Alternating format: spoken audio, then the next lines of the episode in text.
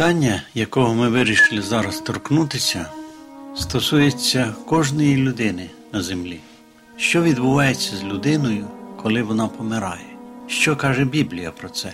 Читаємо з книги Йова у 14 розділі. А помре чоловік і зникає, як сконає людина, то де ж вона є? Це питання, яке цікавило людство всі часи, було записано у Святому Письмі. Людина помирає, і що з нею відбувається? Деякі кажуть, що після смерті людина летить прямо на небеса або прямо в пекло. Ще інші кажуть, що людина неодноразово повертається знову і знову до життя. Але ми не збираємося читати вам те, що романісти чи фантасти або якісь спекулянти кажуть. Ми вважаємо, що ви хочете знати інформацію з Біблії на цю тему. Спочатку визначимо деякі терміни, що таке смерть. Словники визначають, що смерть це кінець життя, припинення життя. Якщо життя припинилося, то людина мертва. Тому, коли диявол сказав Єві ні, не помрете, він брехав. Ось чому в Євангелії від Йоанна у восьмому розділі говориться, що диявол душогуб споконвіку, і правди нема в ньому, він батько всякої неправди. Але зараз зверніть увагу на наступне: брехня, яку сказав диявол в Відемському саду, це основа спіритизму. І ця брехня виявилася для християнського світу дуже привабливою. Ви навіть можете знайти сильних богословів, які проповідують, що душа ніколи не вмирає. Проте у всій Біблії, починаючи від книги буття і до откровення, ви не знайдете безсмертної душі. Її там немає.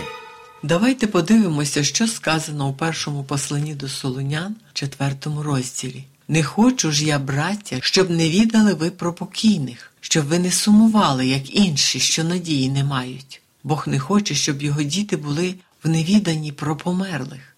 Біблія дає достатньо інформації на цю тему. На початку Бог створив першу людину Адама з пороху земного. Потім читаємо один дуже важливий момент. І дихання життя вдихнув у ніздрі її, і стала людина живою душею. Спробуйте спитати кілька ваших знайомих про те, як Бог створив людину. І більшість з них скажуть, що Бог вдихнув або вклав живу душу в людину. Але в Біблії так не написано. Давайте ще раз уважно прочитаємо цей текст із книги буття другого розділу. І дихання життя вдихнув у ніздрі її, і стала людина живою душею. Припиняється дихання життя, і людина помирає. Була вона душею живою, стала мертвим тілом і повертається в порох. Біблія не говорить, що Бог дав людині душу. Після отримання подиху життя людина стала душею живою. Зауважте, що доктрина про безсмертя людей по всіх пунктах суперечить біблійній істині. Ось що говорить Біблія у книзі пророка Єзекіїла у 18 розділі. Душа, що грішить, вона помре. А диявол сказав на початку: ви не помрете. Але Біблія говорить, бо заплата за гріх смерть. І всі ті, хто чіпляються за гріх, неодмінно помруть.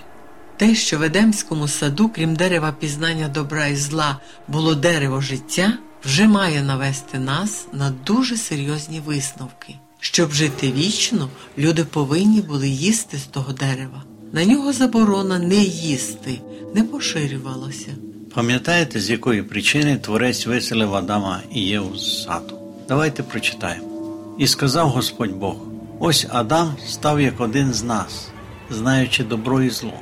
І тепер, як би не простяг він своєї руки і не взяв з дерева життя, і не їв, і не став жити вічно.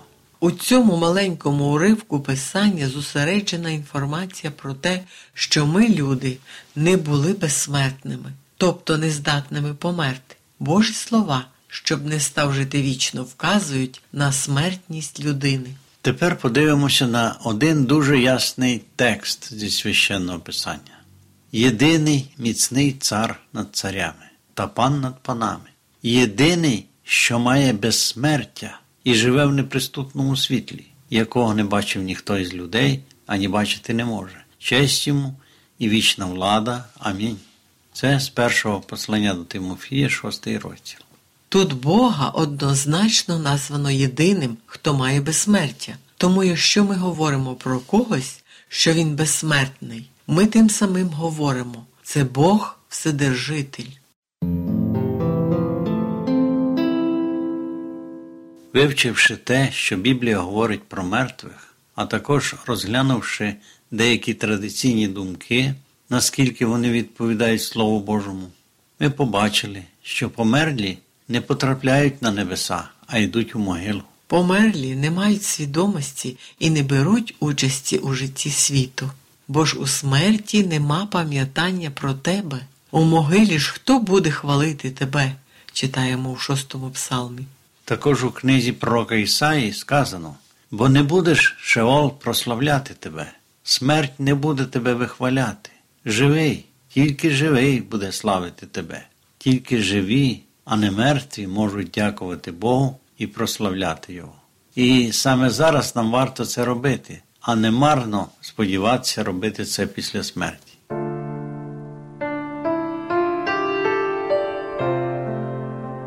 Шановні слухачі, якщо у вас є питання, прослухавши нашу передачу, ви можете подзвонити на гарячу безкоштовну лінію з будь-якого мобільного оператора за номером 0800 30 20 20. Повторюю 0800 30 20 20. Чекаємо на ваші дзвінки.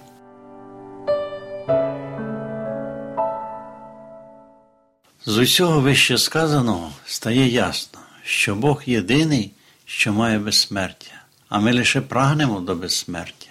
А коли ми його отримаємо, у Біблії сказано: ось кажу я вам таємницю: не всі ми заснемо, та всі перемінимось, раптом, як оком змигнути, при останній сурмі, бо засурмить вона і мертві воскреснуть, а ми перемінимось. Мусить Бог тлінне оце зодягнутися в нетління, а смертне оце зодягтися в безсмертя.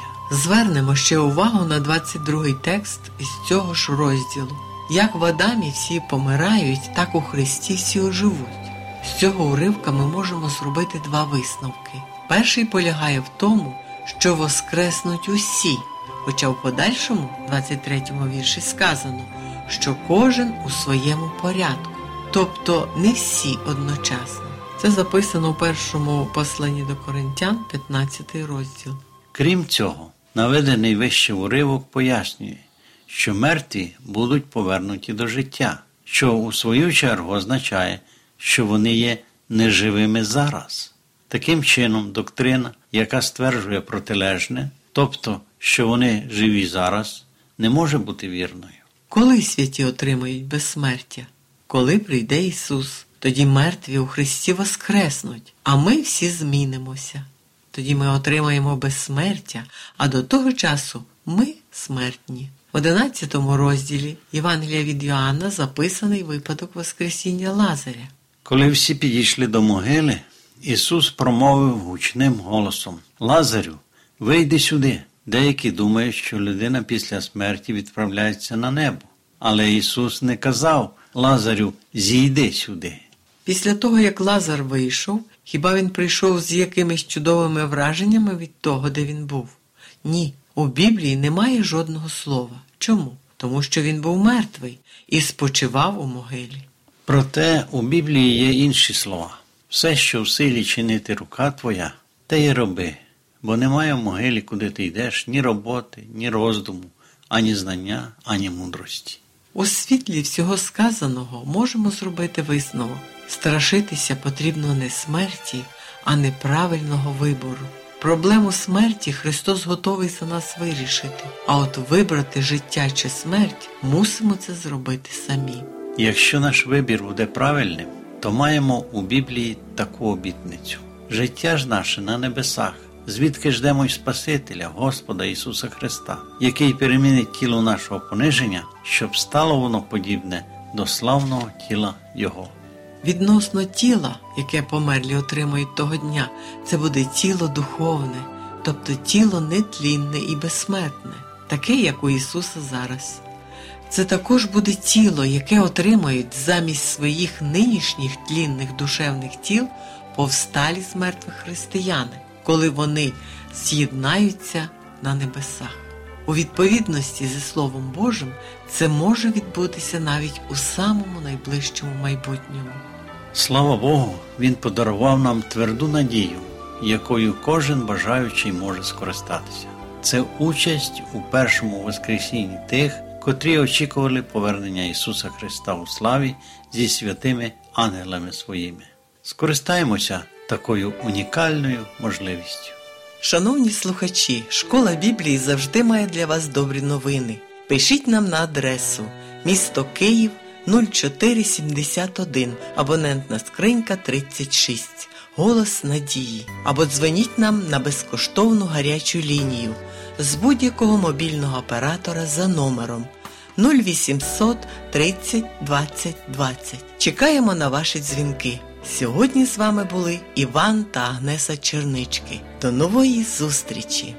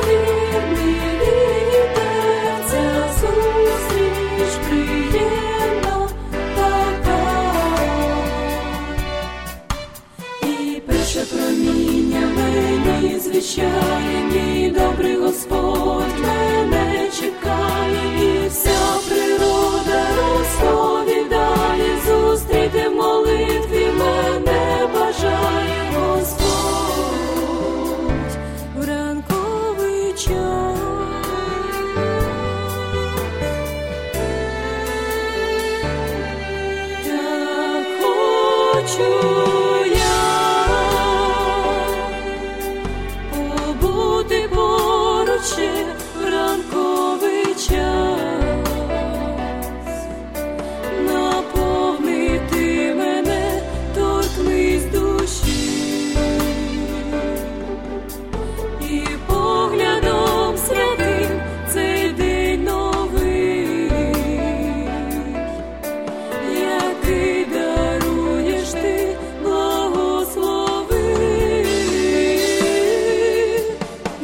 Я чую